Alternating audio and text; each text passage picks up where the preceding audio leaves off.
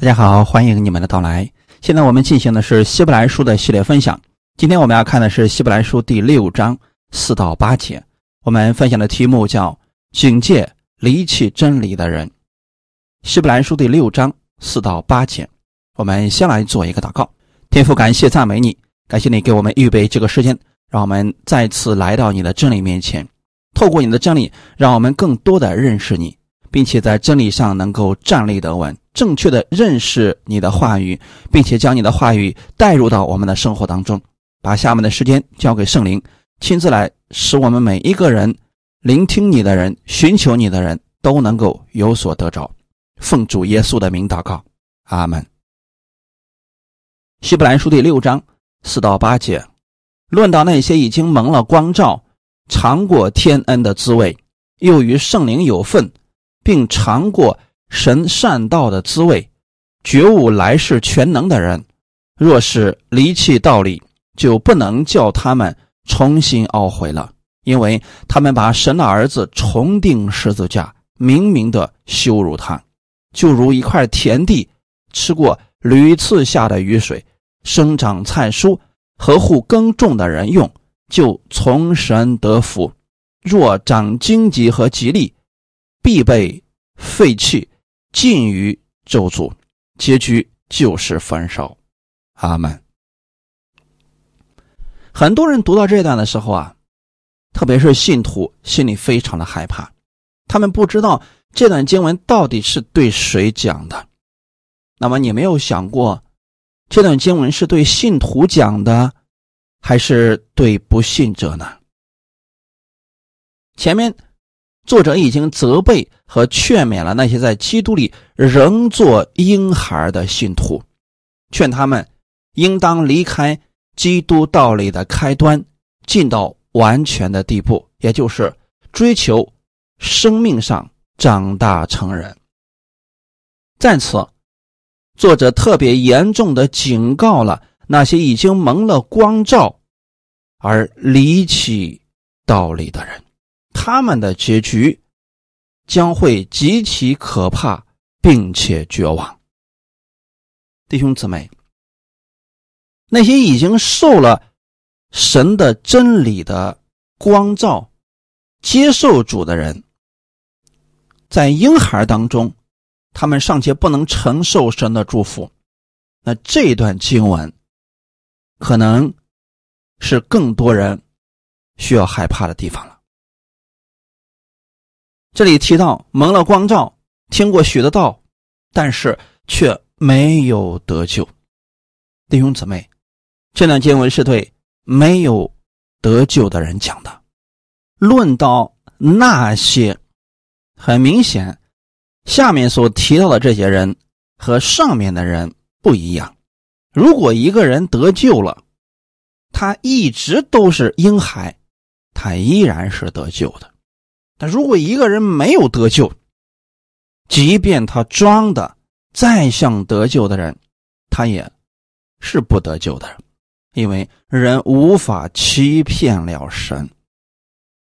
所以这段经文指的是另外情形的人，否则不会说论到那些，而是应该说你们这些在基督里为婴孩的人，你们要小心了。第九节。亲爱的弟兄们，我们却深信你们的行为强过这些，就很明确的告诉了我们：如果我们已经信了主的人，我们在基督里是互为弟兄的；如果还没有信主的人，我们论及他们，不能称之为弟兄。所以在这里啊，并不是信徒，而是指不信的人。也就是说，他们还没有进入到开端之中呢。阿门。我们来看一下这些人的特点：蒙了光照，这是他们的第一个特点。英文当中曾经用这样一个词来解释，更符合原文，就是曾经有一次蒙了光照。光照指的就是福音真理的光照。蒙了光照这句话，它指的是这个人曾经听到过福音，但是并不代表他是得救的人。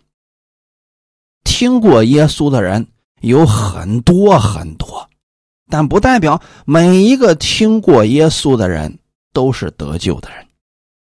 同样的，去过教堂的人也很多。听过牧师讲道的人也很多，但不代表这些人都是得救的，除非他们从内心当中接受耶稣为他的救主。阿门。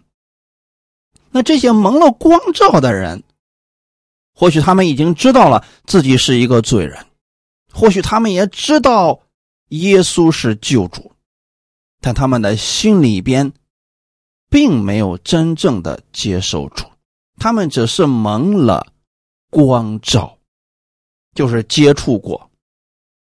比如马太福音第四章十五到十六节，这里提到了加利利人，西布伦地、拿弗他利地，就是沿海的路，约旦河外外邦人的加利利地。那坐在黑暗里的百姓看见了大光，坐在。死荫之地的人有光发现照着他们。虽然在这些地区都有光照了他们，但并非所有加利利人都接受了那照在他们身上的光。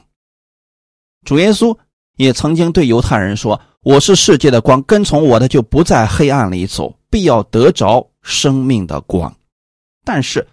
并不是所有听过这些话语的犹太人都跟从耶稣、相信耶稣。所以弟兄姊妹，蒙了光照，并不能说明他一定是得救的。这就如同跟过耶稣，并不能说明他就一定是信耶稣的。你就说加利人犹大，他是跟着耶稣三年多的人呐。可是呢，他并不信耶稣。每一个人跟随耶稣，可能都有他自己的目的，但是相信的人才能得救。马太福音第七章二十一到二十三节：凡称呼我主啊主啊的人，不能都进天国；唯独遵行我天父旨意的人，才能进去。当那日。必有许多人对我说：“主啊，主啊，我们不是奉你的名传道，奉你的名赶鬼，奉你的名行许多异能吗？”我就明明的告诉他们说：“我从来不认识你们，你们这些作恶的人，离开我去吧。”这里很明显，有一部分人他无法进入天国，但这部分人跟过耶稣。甚至他们还奉主的名传道赶鬼，行了异能呢。在我们人看来，那奉主的名传道能赶鬼能行异能，那一定是得救的呀。我们很多人心里面就透过这些外在的表现来确定他的生命是得救的，不单单是得救的，而且人家生命还相当之好呢。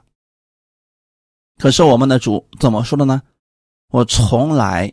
不认识你们，可不是说，因为一开始他是得救的，后来呢，他不信了，所以耶稣说不认识他了。不是这样的，是从来就不认识，而且在耶稣的眼里边，他们是作恶的人。圣经上，神把什么样的人称之为恶人呢？不信的人。那这里有一个问题啊，这些人称呼主啊主啊，却没有进入天国。那在这里，耶稣所说的“唯独遵行我天父旨意的人才能进去”是什么意思呢？信耶稣，相信耶稣在十字架上为我们的罪流血牺牲，三天后从死里复活了。我们愿意接受这样一位主，我们就是得救的。所以，我们天父的旨意就是让我们借着耶稣得救。可是那些人，他们靠的是什么呢？他们靠的是自己的行为。有好些人喊着主，其实心里面却不相信这位主，这样的是很多的呀。奉你的名传道，这些人确实传道，可是他们心里不信，他们还去传道，难道这样的人不存在吗？有人说不可能啊，他不信怎么会去传道呢？其实到末世的时候啊，什么样的事情都有可能发生。很多人就是打着耶稣的旗号，招摇撞骗。那不用耶稣的名，怎么骗基督徒呢？所以过去有很多人说了。我就上过这样的当啊！对方说我是信耶稣的，我就相信他了。没想到那是个骗子。弟兄姊妹，在末世的时候，不要觉得一个人奉主的名传道，他就一定是得救的，这个我们无法判断的。还有一些人说了，那么我奉主耶稣的名赶鬼，我把鬼都赶出去了，难道我是不得救的吗？动机很重要。这些人可以赶鬼，可以奉主的名传道，可以行异能，他心里边有没有接受耶稣？他们做这些事情的目的是为了什么？这才是重点。那很多人行异能、赶鬼、奉主的名传道，就是为了把人归到自己的名下，抬高自己。这样的人，真有可能是不得救的。我们不能说。奉主的名传道，能赶鬼，能行异能的，都不是不得救的。这个不对啊！只是说，我们不能透过这些来判断一个人，他就一定是得救的。动机很重要。我们如何去判断一个人是否得救呢？这个几乎不可能。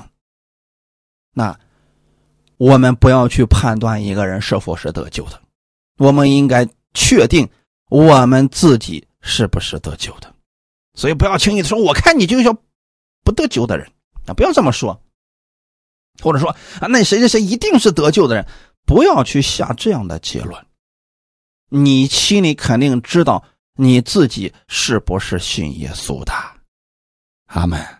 所以说啊，不要去评论这个人是得救的还是不得救的，我们真的很难判断的。有很多时候啊，这些假师傅。假弟兄，他们甚至各方面比真的还要真。那我们如果说只看人的外表的行为的话，是不是很容易就上他们的当了呢？所以弟兄姊妹，这些人曾经蒙过光照，可是他们心里边并没有接受耶稣，他们是离弃真理的人，也就是说。他们一开始伪装的很好，但有一天一定会露出他们的真面目。我们看第二点，尝过天恩的滋味。这里的恩是指恩赐，也就是品尝过属天的恩赐。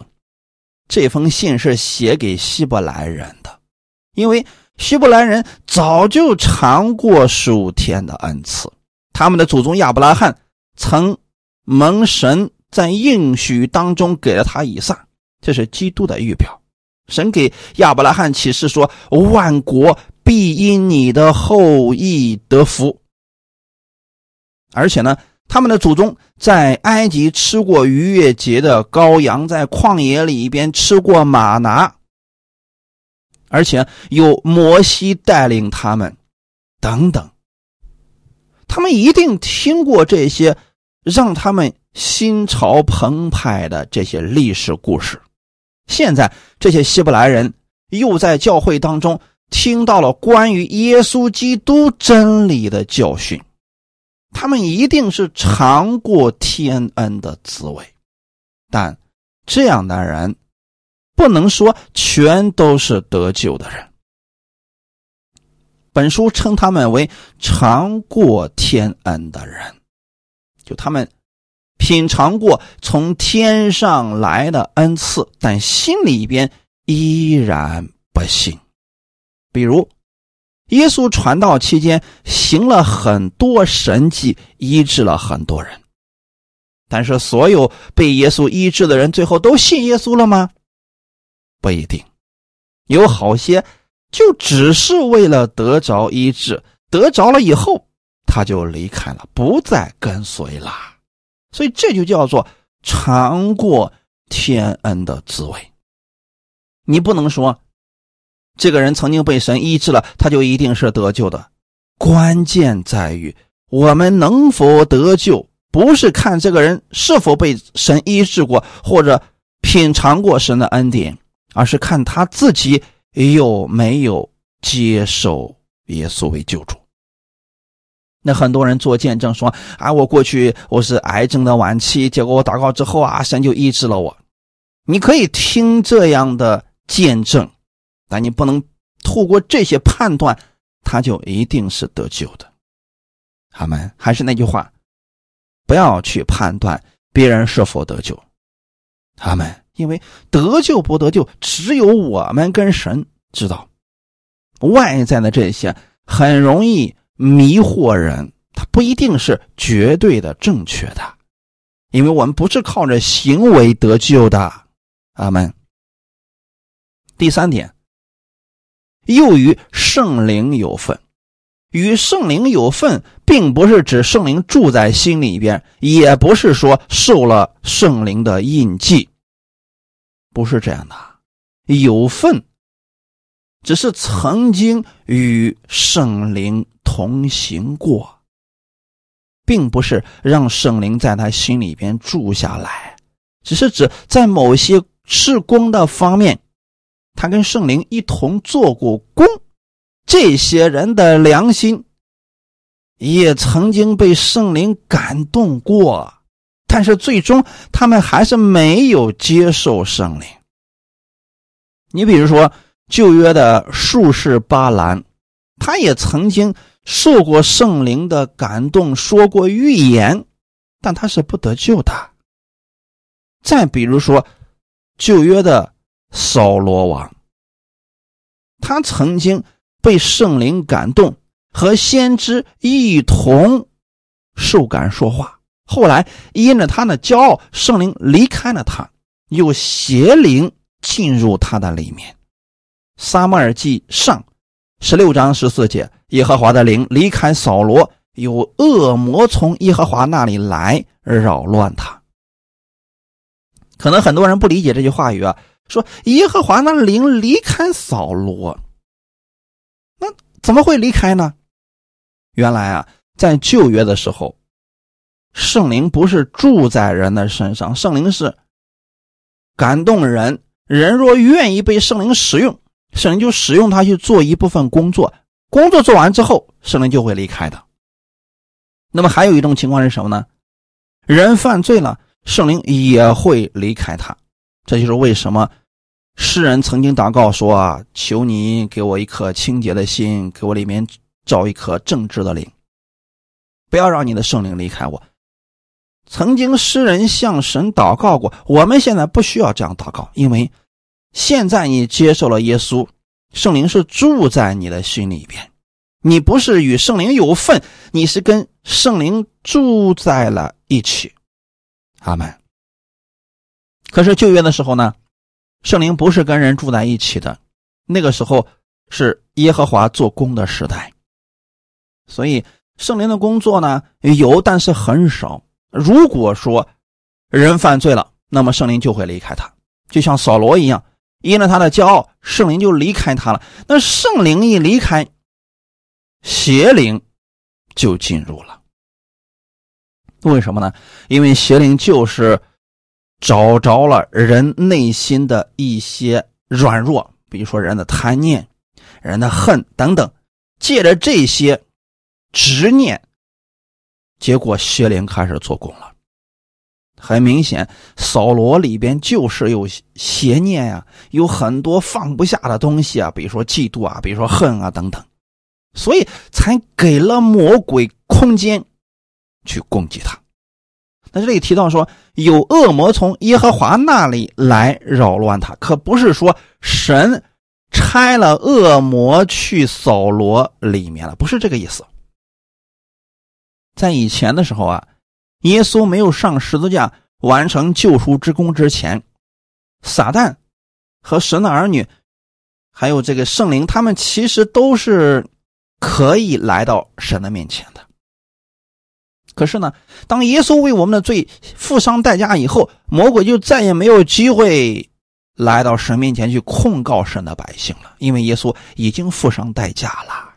阿门。所以说，扫罗那个时代，因为罪的问题，耶稣还没有解决，所以确实会有恶魔在神面前去告神的百姓。那很明显，扫罗确实犯罪了呀，所以。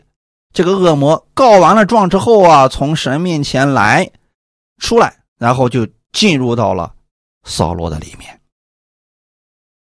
还有呢，你比如说新约圣经里边提到的大祭司该亚法，也曾经受过圣灵的感动，见证基督是救主，但是圣灵却没有住在他的心里边。我们看一下这段经文，《约翰福音》十一章四十九到五十三节。约翰福音十一章四十九到五十三节，内中有一个人名叫该亚法，本年做大祭司，对他们说：“你们不知道什么，独不想一人替百姓死，免得通国灭亡，就是你们的益处。”这话不是出于自己，是因他本年做大祭司，所以预言耶稣将要替这一国死，也不单替这一国死，并要将。神四散的子民都聚集归一，从那日起，他们就商议要杀耶稣。看到了没有？该亚法因为他是大祭司，所以圣灵感动了他，他说出了预言，预言耶稣要替很多人而死，但是他自己却不信耶稣。最后呢，被圣灵感动之后啊，他就。商议着怎么去杀耶稣了。很明显，他里边没有圣灵。还有许多听过耶稣教训的人，蒙过光照和感动，要做门徒的犹太人，后来都退去了，不再与耶稣同行了。其实这些人都属于种子落在前土石头地上的那等人，或者说，他们是属于。种子落在那个硬土上的就没有进到里面去，他那个没有根啊，不过是暂时的领受，里面没有根。虽然与圣灵有份，但是却没有让圣灵住在心里边。换句话来讲，他并没有信耶稣。圣灵的印记是给相信耶稣的人的。阿门。以弗所书第一章。十三到十四节，你们既听见真理的道，就是那叫你们得救的福音，也信了基督。既然信他，就受了所应许的圣灵为印记。这圣灵是我们得基业的凭据，只等到神之名被赎，使他的荣耀得着称赞。你看这里说的很清楚，首先是听见真理的道。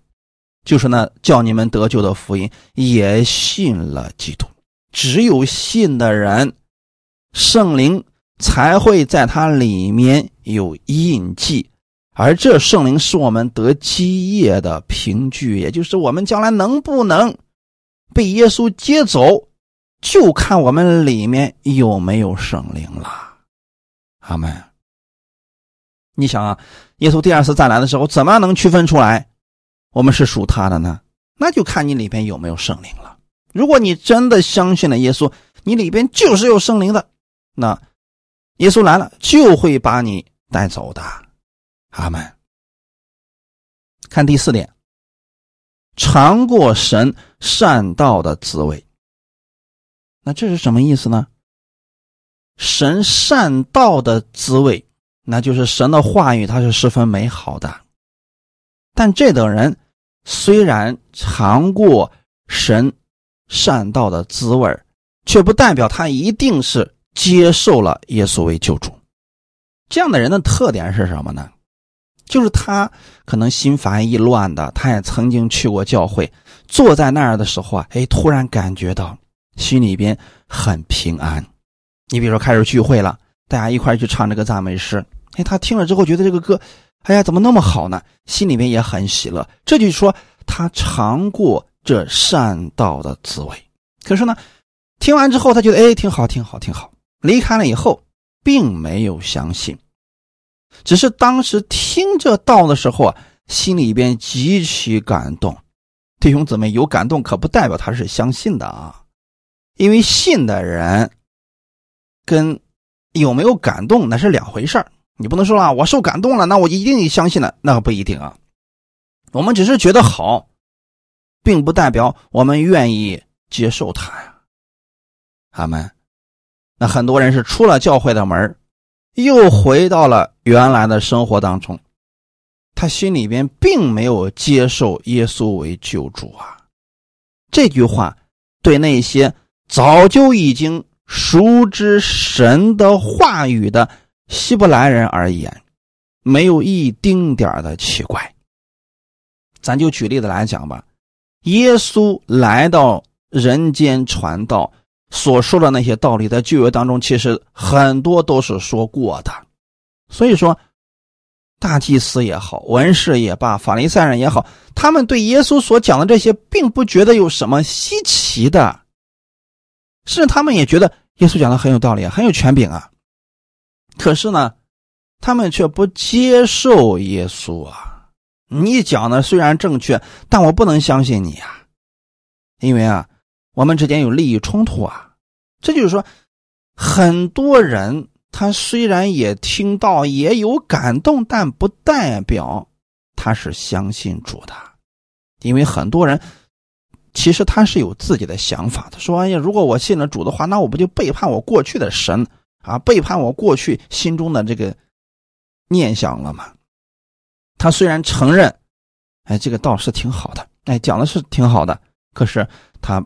不愿意完全的承认耶稣是救主啊，就像，并不是所有的希伯来人都接受耶稣为救主是一样的。阿门。第五点，觉悟来世全能，这是指什么呢？觉悟是指他知道这些，这样的人。他知道神的全能，希伯来人知不知道神呢？知道，但是知道神，却不相信神，这才是真可恶的呀！你说你不知道还好点你明明知道他是神，你却不接受他；你明明知道他是有全能的，你却不相信他。这样的人将受到更重的刑罚和审判。那当时的希伯来人。不仅仅对神、对今世、对来世，他们都是知道的。他们相信神是有这个全能的，但是他们心里边却有自己的打算，并不愿意接受耶稣啊。这弟兄姊妹，你就像圣经里边提到的法利赛人，他们也知道将来有复活、有天国、有天使等等，这些他们全都知道。以及说人死了以后要回到亚伯拉罕那里，这些他们全都明白，可是他们就不接受耶稣啊！你说可惜不可惜？什么都知道，就是不愿意相信。这样的人多不多呢？挺多的。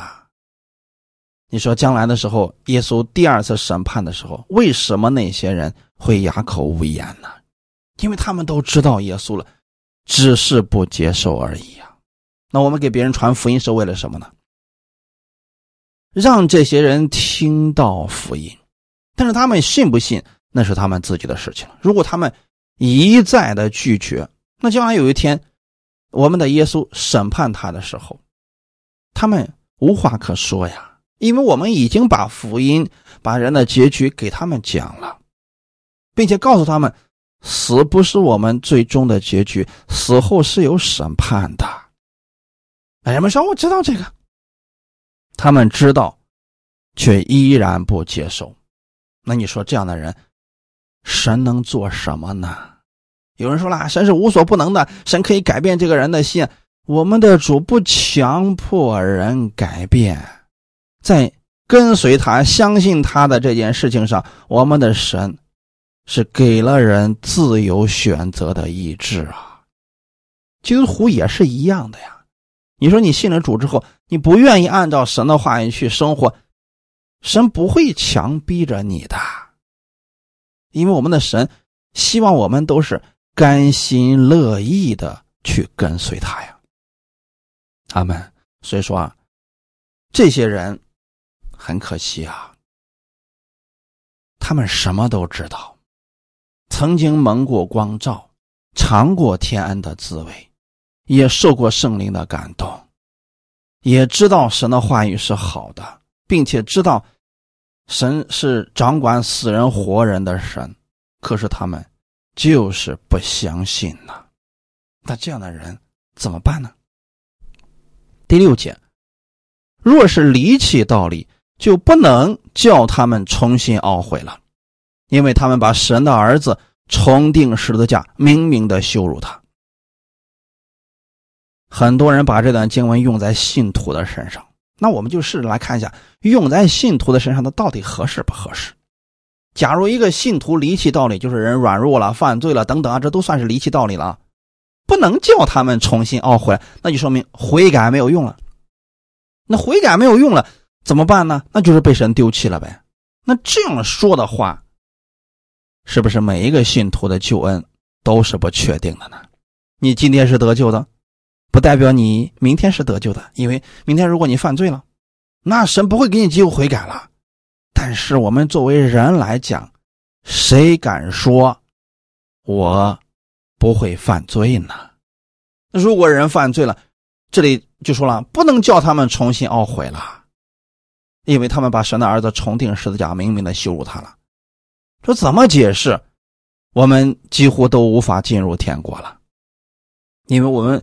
不可能保证我们不犯罪呀，所以这段经文啊，如果用在信徒的身上，他是说不通的。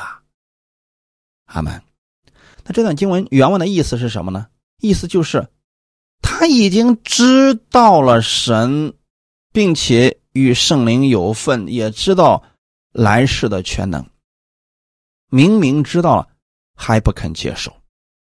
啊，这里的意思就是说啊，那些已经蒙了光照、尝过天的滋味，最终还是不肯接受、离弃这个道理了，这是不接受嘛？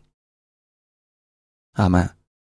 这等人当然没有得救的希望了。虽然说啊，我们很同情这样的人，但是同情只是同情他们的可悲的下场。你说他们什么都知道，可是就是不肯接受，这多可惜啊！你说我们传福音的时候啊，我们给一些个传福音，别人说啊，我知道，我知道，我什么都知道，那不就是耶稣吗？为人的罪死在十字架上啊，我知道，但是我不想信。你遇到这样的人，你还真没别的方法了啊！你给人说圣经我也读呀，啊，但是我不想信，那就是个精神寄托而已呀。遇到这样的人。你会发现你束手无策呀。他们知道很多属灵的道理，甚至说他们可能热心的时候还给别人传福音，说我虽然不信，但是呃呃，你们可以信的。也或许这些人曾经受过很多的训练呀，参加过什么培灵会啊、奉行会，可能都参加过。哎，说那些东西我早都知道了，啊，没什么新奇的东西了。但实际上这些人。不是真正的信徒，他们只是当个热闹听一听，那他依然是不得救的。这样的人不能叫他们重新懊悔，是神给了他们很多次机会，他们始终都不要。不是说神不给他们机会悔改啊，是他们不要这个机会，直到自己生命结束了。就不能叫他们重新懊悔了，啊，这意思是讲啊，等他生命都结束了，他还是不肯相信呢。比如十二个门徒当中的加略人犹大，他虽然与主耶稣。同在三年多的时间，看见过许多神迹，也听见过了许多的真道。曾经和其他门徒一样，两个两个被差遣出去做工，甚至还能行异能，还能赶鬼。但是最终，他却背弃了他所知道的真道，把耶稣卖给了祭司长，虽然卖完之后他又后悔了，但是他还是不肯接受耶稣啊。这就是不能叫他重新懊悔的那等人了。为什么呢？因为他们把神的儿子重定十字架，明明的羞辱他。这句话当然不能照字面的意思了，因为主耶稣已经复活升天了，没有任何人能把他重定十字架。那么这里所提到的把神的儿子重定十字架，明明的羞辱他，是指什么意思呢？就是耶稣已经在十字架上为我们完成了救恩，可是这些人不相信。还要回到旧约当中去守旧约的规条，透过那条路来得救，这就是明明的羞辱他呀！意思是什么呢？哎，你给我指那条路啊，我看不上，我得靠我自己的方式去走这条得救的路，所以他们实际上就是看不起耶稣呀，这才叫做。明明的羞辱他。我举个例子，也许大家都能明白了啊。你比如说，你和你一个朋友一块去逛超市了，你们俩都买了很多的东西。然后呢，等结账的时候，你的东西全部在那个收银台那个地方都给了那个收银员了。等你准备付钱了，收银员说了啊，你的朋友已经付过了。你突然转身对你的朋友说：“不用，我自己来，我有的是钱，我不需要你给我。”实际上就是这么个意思，就说虽然他已经帮你付过了，但是你执意要自己来付啊，甚至说呢看不上他的那个，这就是羞辱啊！人家本来是好心的，结果你压根不成人家的情啊！耶稣在十字架上已经为我们的罪流血牺牲了，可是当时的犹太人就是不肯接受耶稣，这就等于说把神的儿子重定十字架，明明的羞辱他。他们那些蒙了光照，最后又背弃这个救恩、背弃这真道的人，就是明明知道耶稣已经为我们的罪付上代价了，他不承认这个。哎，太可惜了，这样的人。所以这是一种不信的罪，就等于说让主再上十字架是一样的。其实这个罪还有另外一个名字。叫亵渎圣灵。我们看一下这段经文，《路加福音》十二章八到十节。我又告诉你们，凡在人面前认我的，人子在神的使者面前也必认他；在人面前不认我的，人子在神的使者面前也必不认他。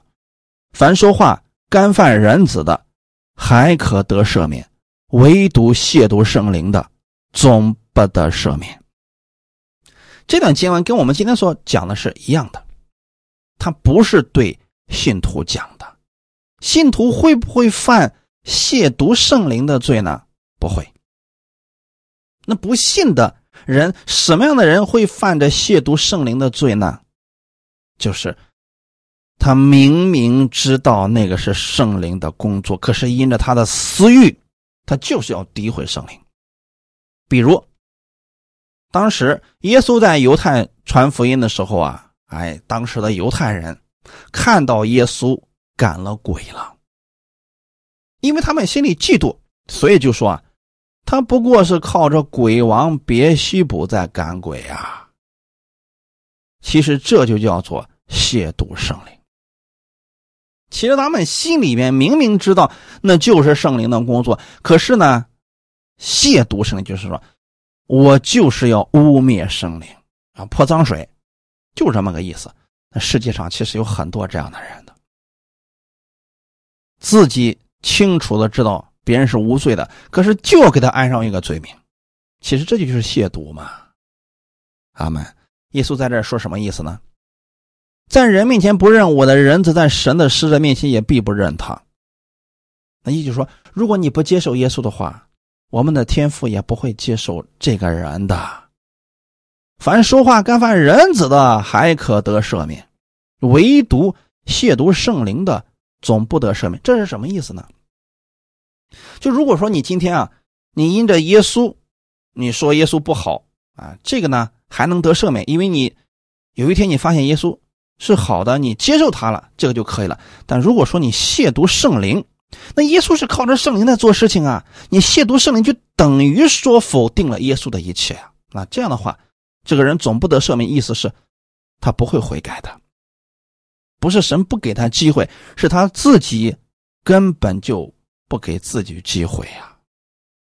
所以切记弟兄姊妹，不信的人才会去亵渎圣灵的。我们今天都是靠着圣灵而生活的，怎么可能会去亵渎圣灵呢？你看到弟兄姊妹啊，为一个人祷告，这个人得医治，你不可能说啊，你是靠鬼的，呃，给别人得医治呢？你不会说这个话的，因为你知道那是圣灵的工作呀。除非这个人是不信的，污蔑别人。因为他不信，所以他才会这样去污蔑圣灵啊，这才是可怕的。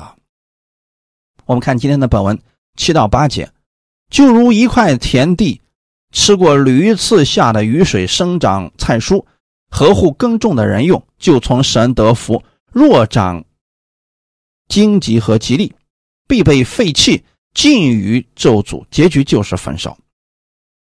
其实这七到八节是举例说明。不信者的结局。这里的田地，你可以比作人心；雨水可以理解为神的道。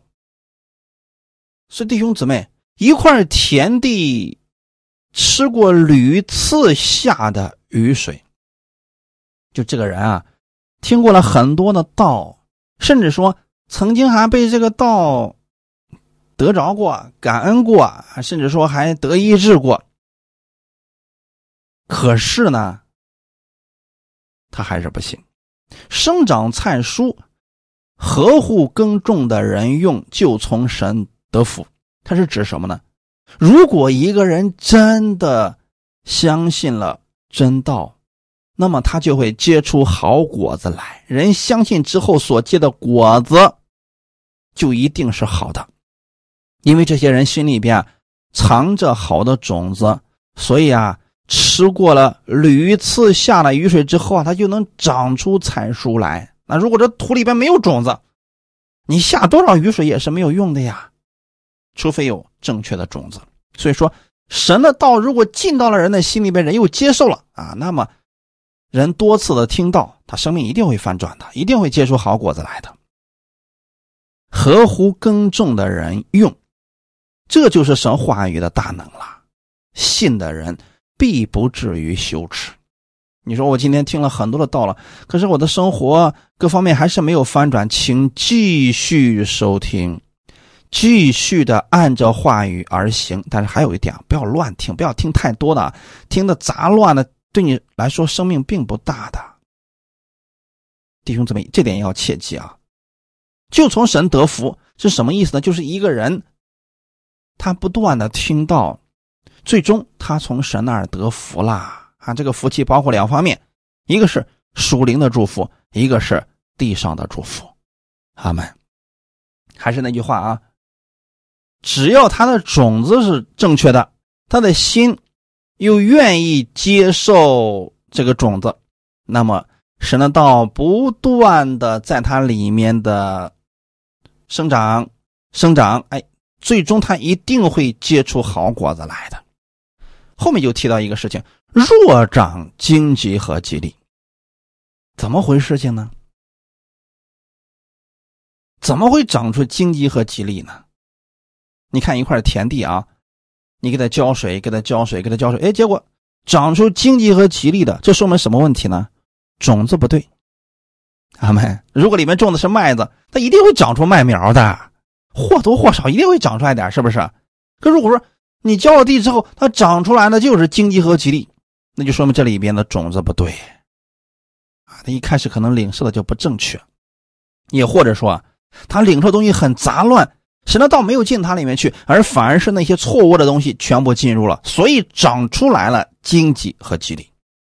神的话语没有进入这些人的心，他们并没有相信，所以结出来的果子只不过是显明了他们原本的样子。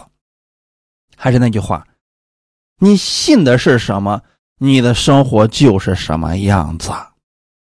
我们的行为是跟我们所信的有直接的关系的。阿门。路加福音第六章四十三到四十五节，因为没有好树结坏果子，也没有坏树结好果子。凡树木看果子就可以认出它来。人不是从荆棘上摘无花果，也不是从吉利里摘葡萄。善人从他心里所存的善就发出善来，恶人从他心里所存的恶就发出恶来，因为心里所充满的，口里就说出来。耶稣在这给我们这个比喻说的很好啊，没有好树结坏果子，你不能说那好树就一定不结坏果呢？不是这个意思，他说的是大部分经常的一个事件啊，可不是。单独的一两个特殊事件不是那样的，就是说这个树是健康的，它一定会结出好果子来。那如果这个树是坏的呢？比如说树根腐烂了，结出的果子全是坏的。虽然偶尔也会有一两个好果子，但那整个情况来说都是坏的呀。所以耶稣说，从树木看果子就可以认出它是什么样的树来。你比如说无花果，它是从哪儿摘出来的呢？无花果树上呀。啊，你不能说从经济上我突然今天结了一个无花果，它不可能啊，因为它种子不是这个，所以它结不出这个果子来的。你也不能从吉利里摘葡萄，这个摘不了的。为什么？它里面的生命没有这个成分，所以啊，结不出来葡萄的。那吉利就只能长出吉利来了，荆棘上就只能摘荆棘了。同样的，我们心里所存的。我们就会行出来。耶稣说：“善人从他心里所存的善就发出善来，因为这个神的道进他里边去了，所以他行出来就是善。那又为什么很多人经常行恶呢？因为他里边存的是恶呀。就算他去教会，就算他口里边满口的仁义道德，他里边如果传的是恶的话，他就会发出恶来。所以最终啊，他的行为一定会表现出来的。”阿们心里所充满的，口里就说出来。所以那些经常在人的后面说人是非的人，你要远离，因为他心里藏的就是这些东西，充满了就是这些。阿门。我们看一下最终这些不信者的结局。彼得后书三章一到七节。亲爱的弟兄啊，我现在。写给你们的是第二封信，这两封都是提醒你们、激发你们诚实的心，叫你们纪念圣先知预先所说的话和主救主的命令，就是使徒所传给你们的。第一要紧的，该知道在末世必有好讥诮的人，随从自己的私欲出来讥诮说：“主要降临的应许在哪里呢？”因为从列祖睡了以来，万物与起初创造的时候仍是一样。他们故意忘记从太古凭神的命有了天，并从水而出、借水而成的地，故此当时的世界被水淹没就消灭了。但现在的天地还凭着那命存留，直留到不敬虔之人受审判、遭沉沦的日子，用火焚烧。今天我们的本文当中也提到了，这些人的结局就是焚烧。那焚烧到底指的是什么呢？实际上就是下地狱，就是永远的在火当中了，就被神撇弃了。跟彼得所写的这段是完全一样的。那彼得知道在末世的时候啊，真假难辨，我们应该保守我们的心呐，应该持守。神的话语，说弟兄姊妹，给大家一个原则：一旦有一些人所说的跟圣经是不符合的，就不要去讨论他了。那总是有一些人说：“哎呀，为什么那个牧师说那样的话呀？”你管他干啥？他跟圣经都不符合了，没必要去讨论了。我们要讨论，就讨论正确的，不要去讨论那些错误的。错误的越讨论越错误啊，对不对？你看，彼得在这告诉我们的。第一要紧的，就知道在末世必有好讥诮的人。这讥诮人干什么呢？就说一些风凉话，说一些大言不惭的话。说：“哎呀，主降临的应许在哪儿呢？你看这世界都败坏成什么样的？神在哪儿呢？为什么这些人要这么说？他不相信神。他们故意忘记神呐，就忘记神的作为，忘记神的话语，所以才会说出这样的话语来呀。所以弟兄姊妹一定切记啊，这是不信者，他是在打击我们的信心呐，他会让我们软弱的。所以说，不要去讨论那些不符合圣经的东西。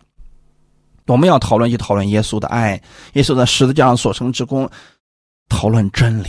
这些话语越交流，会让你信心越来越多的。阿门。因为那些不信者的人的话，我们讨论他干什么？那些人的结局就是在火里边被焚烧了。由着他们去说吧，我们不要参与他们的那些言论当中，不跟他们去争论。阿门。这是我们一定要记得的部分。